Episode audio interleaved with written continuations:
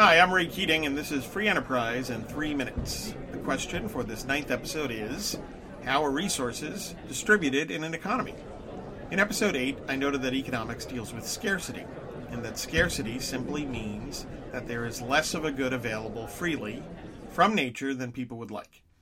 That led to us signing off by noting that scarcity means that resources must be rationed and how rationing occurs, that is, how resources are allocated, matters a great deal. Rationing gets to what type of economy a nation adopts. There effectively are two choices a government led economy or a market economy. Of course, there are degrees as to how pure either might be. In a government led economy, such as socialism, politics, political control, interest groups, and navigation of the political process determine how resources are rationed or allocated. The incentives in such a system naturally point individuals toward such activities as lobbying, seeking political power, uh, party membership, or currying favor with those in power.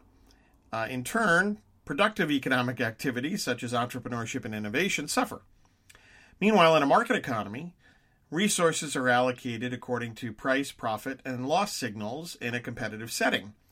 Based on those signals, entrepreneurs, businesses, and workers compete and work to supply goods and services to consumers who give the ultimate thumbs up or thumbs down.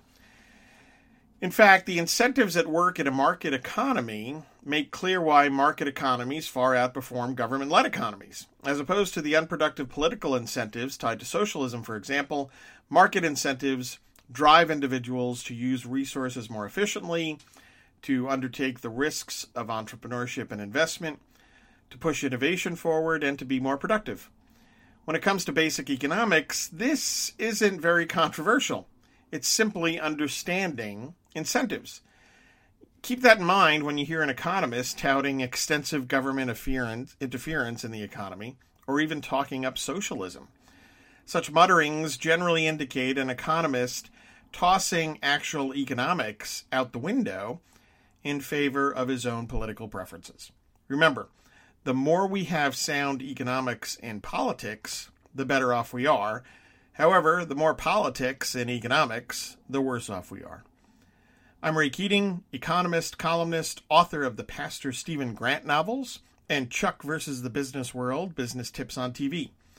My books are, avail- are available at Amazon.com. Please like and follow us on Facebook at Free Enterprise Economics and on Twitter at Free Enterprise 7. And subscribe to Free Enterprise in three minutes at iTunes. Thanks for listening, and God bless.